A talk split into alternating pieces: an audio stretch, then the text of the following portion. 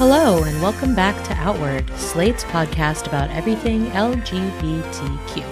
I'm Palace Shaw, Outward's lead producer, and typically I'm in the end credits, not behind the mic. But this week, I'm stepping in for Jules and Brian for a very special Valentine's Day episode. My credentials? Well, I'm a queer lesbian, certified lover girl with a Libra Venus and a Libra rising, and a former florist. So, this holiday is my bread and butter. You can ask my girlfriend or your local astrologer. And what better way to explore queer love in all of its forms than with poetry. The joy and suffering of yearning, of waxing poetic about unrequited love, articulating deeply felt, overwhelming desire, it's all built into the fabric of queerness. We know intimately the barriers to loving freely that exist, that have existed, and poetry has always been there to express it all whether it's the letters that come from the long distance romances we're known for, or the poetry of a short personals ad. Horny gay poets and writers across history have given us so much, and it's only right that we honor that history this Valentine's Day. Today, I'll be talking to Cyrée Jarelle Johnson, a poet and writer based in New York. Cyrée's first collection of poetry, Slingshot, won the Lambda Literary Prize for Poetry in 2020, and his second collection, Watch Night, out this spring, won the 2023 James Laughlin Award. He was a founder of the literary journal Deaf Poets Society and the inaugural Brooklyn Public Library Poet in Residence. His work has appeared in the New York Times and Yale Review, among other publications. Cyrée is also a part of the organization Sins Invalid, a disability justice based performance project that celebrates artists with disabilities, centralizing artists of color and queer artists. We'll hear some of Cyrée's poems and chat about the particular romance of queer love. But you should know, we'll be hearing poems that get a little erotic. So if you're not wearing headphones, here's your heads up. We'll get into it all after the break.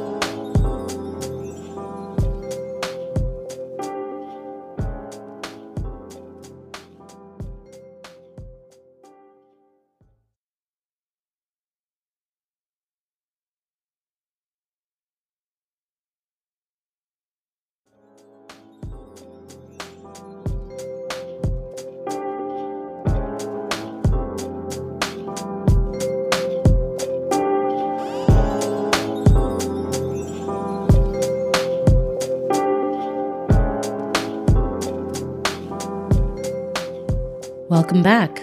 I'm now joined by poet Cyrée Jarelle Johnson.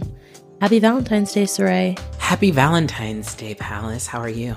I'm good. Do you celebrate Valentine's Day? Oh boy, do I ever. I love Valentine's Day. I am like a pink and white and red type of girly. I love that for me. Um, I'm also a Pisces, so I feel like this is when I really feel the Pisces season brewing in my life. Definitely. How do you like to celebrate? Well, it is uh, a day that I, I, in the traditional style. Like, I like a romantic dinner. I like a very lavish dessert. I like a lobster situation. Um, yeah, I really love Valentine. I like to put on a uh early aughts late 90s romantic black comedy you know on on tubi probably and just really snuggle down. Yeah i have too many libra placements to not love valentine's day so i'm in the same boat. Do you have like any hot takes on queering valentine's day at all?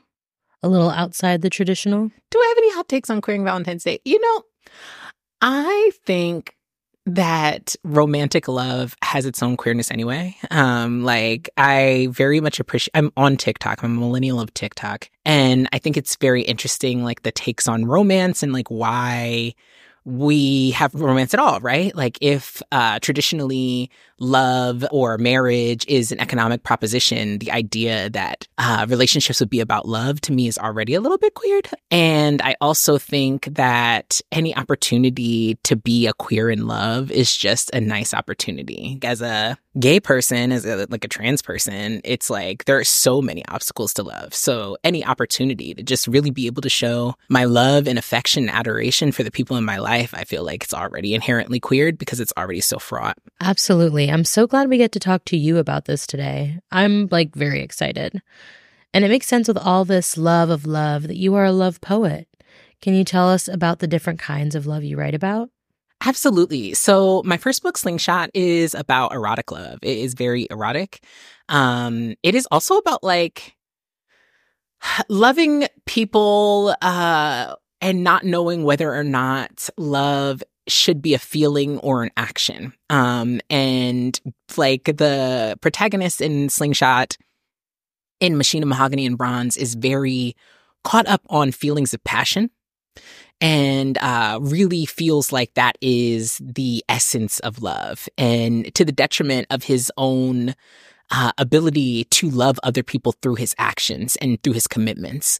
Um, it, especially the people in his family, right? Because love can be very difficult, um, in so many different ways, right?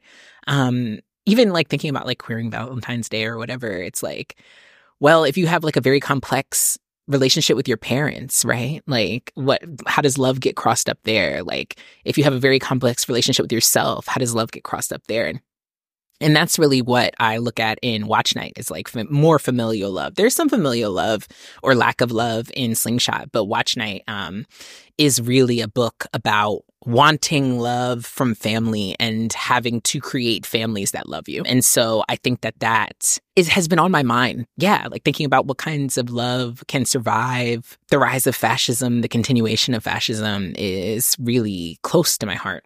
Yeah, love inhabits so many different dimensions of our lives. And I think that exploring that through poetry is so interesting. And I've always thought of poetry as like the queerest corner of writing. It's like the smaller percentage of an overall culture of writing. It usually has its own spaces. It's something you know exists, but you might struggle to find out how to build community around it. And like kind of in a joking way, it's something a lot of people explore in college, you know? so I guess with those sort of associations in mind, what are your thoughts on poetry as a queer medium or maybe just inherently queer? Yeah, I do think poetry is inherently queer. I don't think many things are inherently queer either. Like I'm not like, I, yeah, I'm not. It, I'm not that way. I did like things you experiment in college. I was a queer theory undergrad. Um, so uh, yes, thought about a lot about that. But I think what makes poetry queer is like the fact that it's inherently spiritual, right? Like I, personally think genre is kind of fake, but I think form is very real. And choosing brevity when the fashionable style is length, it like just creates lots of possibilities to choose to be outside of what society values. Society does not value poetry, right? It is a feminized art form. It is an outsider art form, even when you're on the inside. When you look at the history of poetry, just generally, like poets are often living on the fringes. And that's just that's sort of where we belong, right? Um, the poetry of insiders uh, often is even like outsiders are inside. I think that that's something that I've always been struck with, like uh, Lord Byron or Oscar Wilde, where it's like you are inside of English society. Y'all are like rich people, people who are coming from families that are doing fine, that are not enslaved, right? You're finding yourself still on the outside, right? Because, you know, Lord Byron, in addition to being kind of an asshole, um, you know, he has this limp, he has this club foot, uh, and, you know, he's bi, and Oscar Wilde for all accounts is you know bi as well and imprisoned because of it right so even when you are an insider there's just like this constant act of negotiating how to speak to everyone from the farthest corner of society well, today we're going to get into your poetry a bit, and we're going to start with an erotic poem from your book Slingshot called Doppelganger. And I was wondering if you could tell us a little bit about it before you read it. Sure. Uh, doppelganger is exactly what it says. There's nothing, um, there's nothing complex about doppelganger. It is about wanting to fuck somebody in a motel and, and fucking someone in a motel. That's what it's about. Um, and about, uh, wondering if you know your lover just like wondering if you'll ever know your lover, if, if they're even knowable, right? Like, I really believe that like people are fundamentally unknowable. And I also believe that life imitates art. I think that this poem was an attempt, like a lot of poems, the most erotic poems in Slingshot are attempts to create some space for the way that I, as a trans fag, love, right? Like, there's just not that many depictions of people like me. Um, there's just not that much art and that much conversation about people like myself. And I think that it actually forecloses upon the possibility uh, because life imitates art. And so this is one more of my attempts in Slingshot. Doppelganger. Queer utopians think human beings are perfectible, but we are not. We're just correctable. In an hourly motel, I recall that Kim Addonizio poem about tattoos and ask you how many you have, although I count 14 every time you doze and add your spit to the mysterious stains on the pillows, but the ink proliferates in twilight's sticky gold?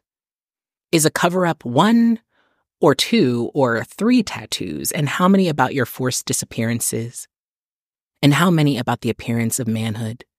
And how many about being a man with his face buried in pillows, a short black man hydroplaning down our impossible?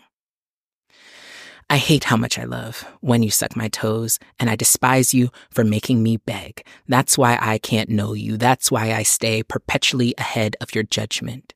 You look just like me when I'm fucking you from behind. I'll suck that shrimp cock to the glove pop plus one extra watt before I figure it out. I don't know God anymore, but let's stay here on our knees and wait for him to come.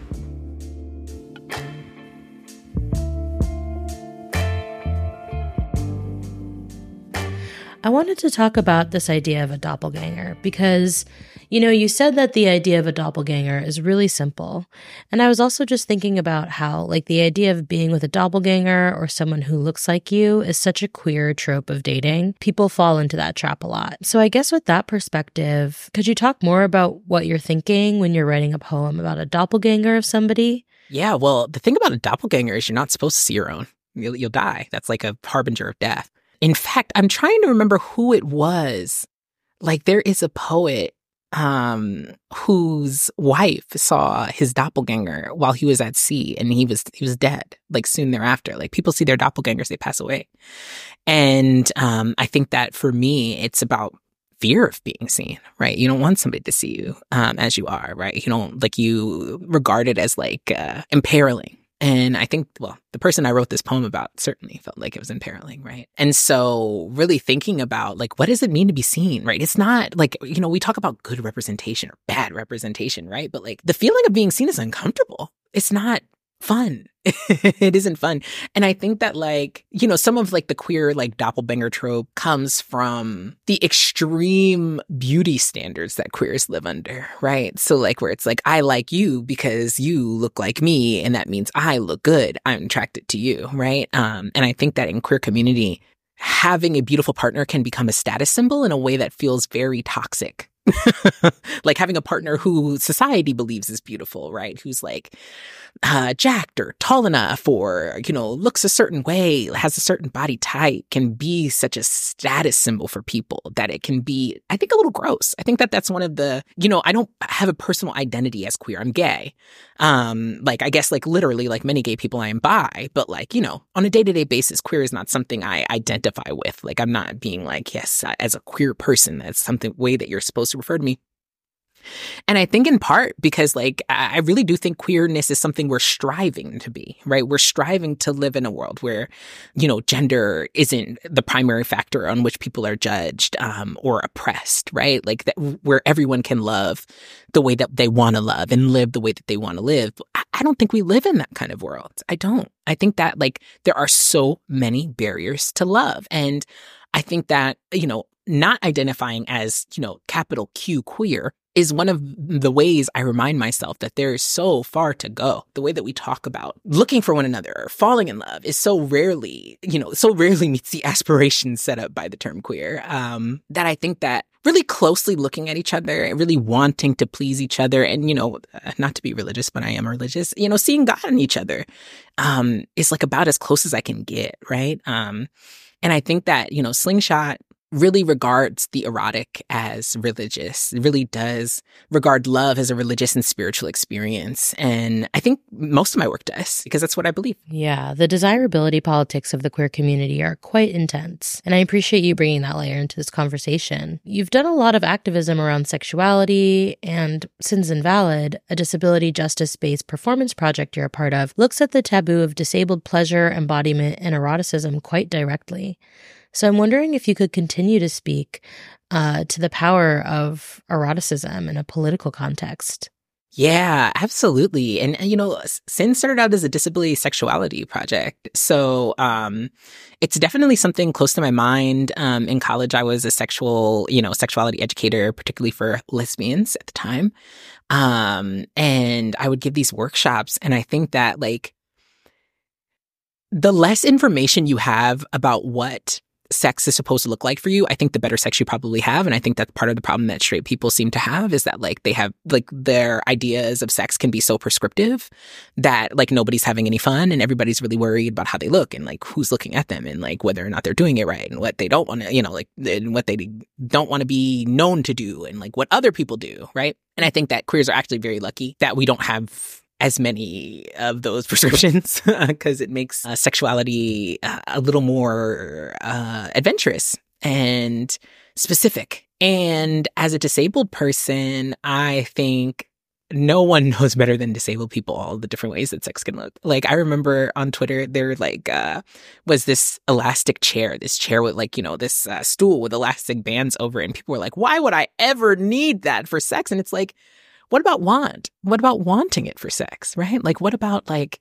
what if it makes your experience 2% better and that 2% was exactly what you need? And I think that that is such a disabled approach to sex, right? Like, I think about like the length of a handle on a Hitachi magic wand. In, in fact, I believe the like modern dildo was invented by a black cis disabled man. You know, like it is like we are always benefiting by uh, from technology meant for disabled people.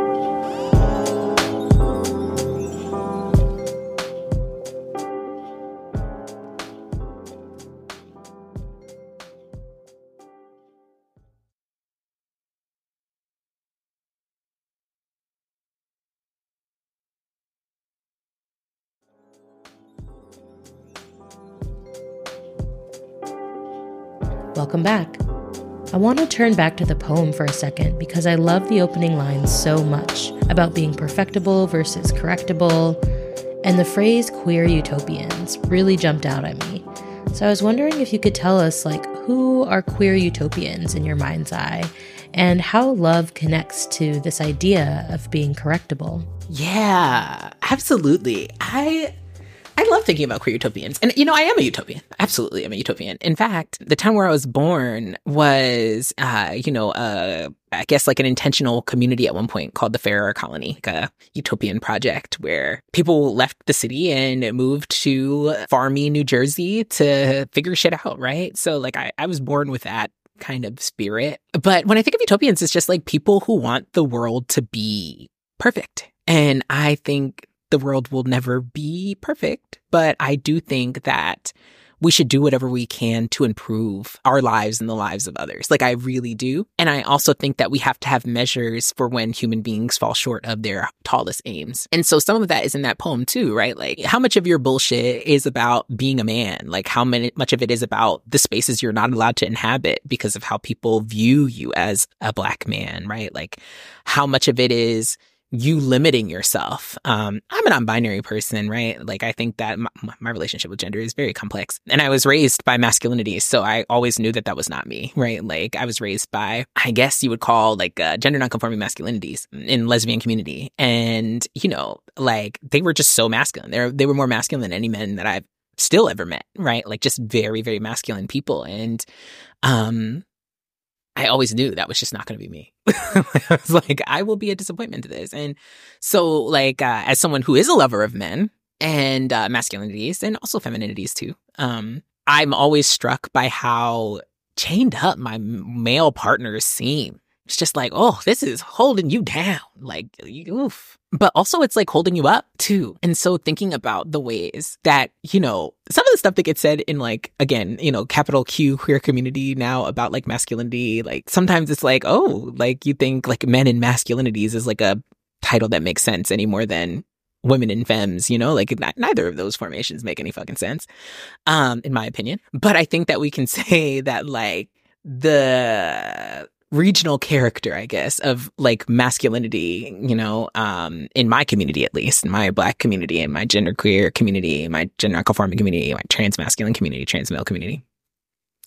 Sometimes it's like, damn, this is making you a lot better. Um, but sometimes it's like, damn, this is making you a lot fucking worse, you know? And like, how do we love on masculinities, love on men while simultaneously be like, be better. In the same way, like, how do we love on cis people, right? How do we, I think all the time, like, how do I love on the cis femmes in my community while simultaneously being like, stop being a fucking transphobe. You're fucking transphobic and you're making my life bad. And like, this rhetoric has material consequences for people. Um, while simultaneously being like, wow, like you're wonderful and I love you. Like, how do we hold those things for each other without like lifting one up to an impossible height, right? The parts that we like, oh my God, they're just so transformative and magical and perfect. And the parts that we hate, you have to get out of here. It's either pedestal or disposal. There's nothing in between. And we kind of pick out who's going to be on that pedestal and who's always going to be good and right and like who we want to just kick out entirely instead of seeing our community as imperfect and each and every one of us as needing compassion, correction, and care. Um, but we don't think that. And, you know, a lot of that is like certainly transmisogyny, certainly transphobia, and like folks who tra- experience transphobia who may not even identify as trans. Um, and so thinking about what it is like um, to love people who live outside of what politics says is good, including queer politics, um, what it means to be in community with others um, in a way that isn't full of pedestals and ego is something that my writing concerns.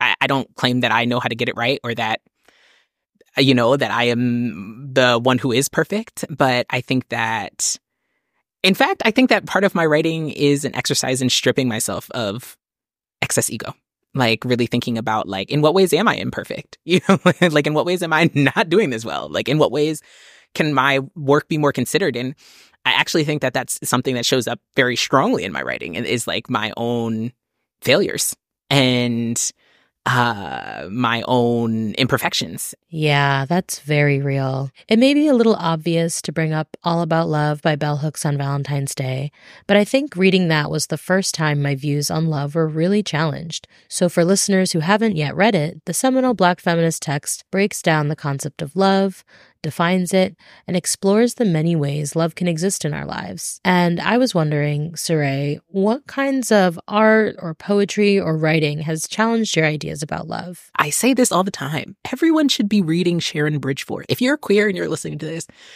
please read Sharon Bridgforth. Um, a genius. Uh, so absolutely love Conjure Blues. It is about a tight knit post enslavement community of queer and trans people who are just loving on each other imperfectly and well and in every single kind of way. And I think it's so beautiful. What a beautiful work. Who else has changed my view of love? Toni Morrison, of course.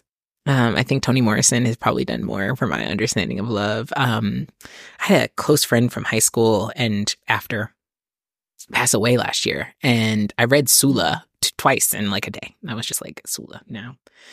And um, when I think of Sula, right, that's definitely a book about loving imperfect people, right? Like Sula Peace, mm-hmm. look, justice for Nell, because Sula Peace is not a nice person. Like she watched her mama burn up. She watched a bunch of people just pass away and she was like, hmm, this is interesting. But like ultimately, she, I think that that character figures there's going to be some point in her life that comes where she can just experience normal love. And when she finds out that she can't, she decides she's going to die. I think that that's so real, right? Like that level of vulnerability, you know, like I think that's so relatable. Also, the book Love by Toni Morrison. I think that's the one where they're sitting up in the house eating shrimp and they're just like, I hate you, but you can't leave and I'm not leaving. So we're just going to sit here hating each other until the end of time. I think that that that's how a lot of people's loves go. And I don't think there's anything wrong with wanting more, but like sometimes that's just what the fuck it looks like. Sometimes that's just what it looks like to really love somebody um, unfortunately, is sometimes it's like, well, I'm just to have to endure the parts where this isn't as true until we get back to love or that there's love contained even in that non love. What else? I feel like there's like so much. Those are some amazing recommendations to get folks started. And I think about Toni Morrison or Bell Hooks, who I was talking about earlier, and just like a lot of feminist Black work revolving around love and community and the collective. And so I was wondering, what role has community played in learning or relearning about love for you? Oh, that's such a good question. So the book Watch Night is about a watch night party that I had for years and years and years, where I just like grabbed every black queer trans person around me. Was like, come on, it's New Year's Eve. time for watch night. And in part, that was because I loved to party. Uh, you know, pandemic, so less now, but like, you know, like back in the day, I loved to party. And I knew that I wasn't going to be cooking on New Year's Day. So everything had to be done on watch night. Mm-hmm. Everything had to be done. And so it was my way of making sure everything was done to the point where it rewired in my head as that's when we do it, you know, growing up in the church. And, you know, uh, I grew up African Methodist Episcopalian. My great grandmother was a mother of the church. My grandmother was a church nurse. So watch night as a kid, you were sitting in church. You were sitting in church, you were praying, you were tarrying, right? Like that was what you did on watch night. And so, you know, the love and trust that all of these black queer and trans people must have had for me. Like i'll come to your watch night party. I trust you enough to come to your watch night party and not think i'm going to get prayed over called to the altar right? I, I, trust you. I love you enough to come to this right? Even if we weren't the closest of friends right? Like many black queer and trans people with a fair amount of church trauma trusted me enough to come to my watch night party. And you know a lot of people said to me over those years I didn't know what it was going to be. I didn't know what was gonna, it was going to be. Um, and yeah, that was so special to me. Uh, I'm not a very, I'm not like very social. Like I, I have a pretty low social need. Um, I'm autistic. And so social situations can be awkward for me, but it was always a time where I was like, oh, like this is a practice that I do in community, not just the party, but like everything around it. It's like, this is something that I do with my community. This is something that I do in community. This is a way that I practice my faith in community with the people immediately around me. And that always just meant so much to me. It always made me feel so loved. Yeah, I think that's a really wonderful way into this next poem you have for us, Old Familiar. I'll let you take it away. Okay, Old Familiar. When watch night breaks and we're all still together when the cobweb shadow is sucked from the corners of last year and the house glossed in easy tomorrows, we eat and we become a single thing. Forgetting the turn of the card so far behind us as to be before us again. Tonight we will make new promises, make love all night, then lose our tempers, drink to sway. Fuck all night and not be sweet about it neither, just to be together. And if this one texts an X or falls off the wagon again, if we forget the slip of your sweet and light of your corners, it's no such thing. We'll come back to love. We'll turn to you and listen to your song tonight, and tomorrow we'll find a way to retire the habit. Apologize tomorrow and so sincerely as to flush the hurt. We people of night runs to wood panel liquor stores, people of been turned out experience, people of sweat, People have put together then disheveled come morning. Joy dotting each corner as we walk home in or with our finest. Next year, again. Next year, I'll plant the special morning glories drip again in a once weed owned stamp of dirt, save seed for tomorrow in smug assumption it will come, and it will come.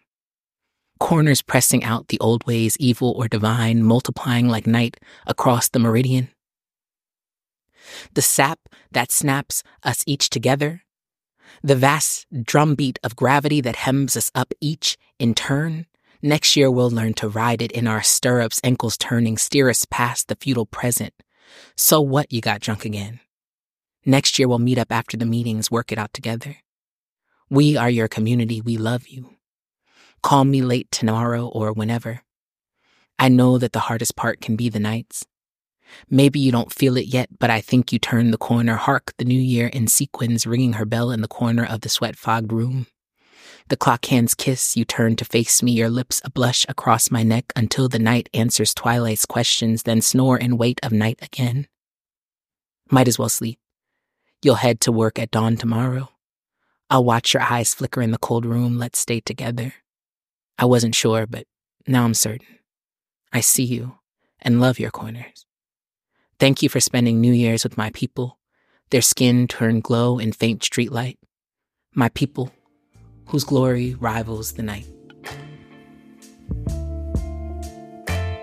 Thanks so much for joining us today. And before we go, do you have any words for the lovers out there? You know, like keep at it. I think that, you know, things can be transient, but like why not keep going? Why not love other things? Why not love the trees? Why not love the earth? Why not love a pet? Why not love yourself? Why not love um, your ancestors? Why not love an idea? Why not love your art? Right? Why not? Why not love? There's no good reason, I think. Cyrée Jarelle Johnson is a poet and writer based in New York. They have a new book, Watch Night, coming out later this year. Uh, Cyrée, where can listeners find you and your work? I am online on Instagram at Collective Cardamancy. I'm on Twitter and TikTok as Cyrée Jarelle.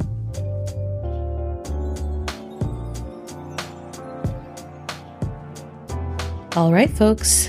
Thanks for joining us for another episode of Outward. We're gearing up for another advice episode, and this time we're covering your poly questions. Send yours to outwardpodcast at slate.com. And please send us feedback, topic ideas at outwardpodcast at slate.com or via Facebook or X at Slate Outward. And just a reminder by joining Slate Plus, you'll get ad free podcasts, extra segments on shows like Working, and you'll never hit a paywall on the Slate site. To learn more, go to slate.com slash outward plus. Our show was produced by me with help from senior supervising producer Daisy Rosario. If you like Outward, please subscribe in your podcast app, tell your friends about it, and rate and review the show so others can find it. Goodbye, everybody. Stay gay.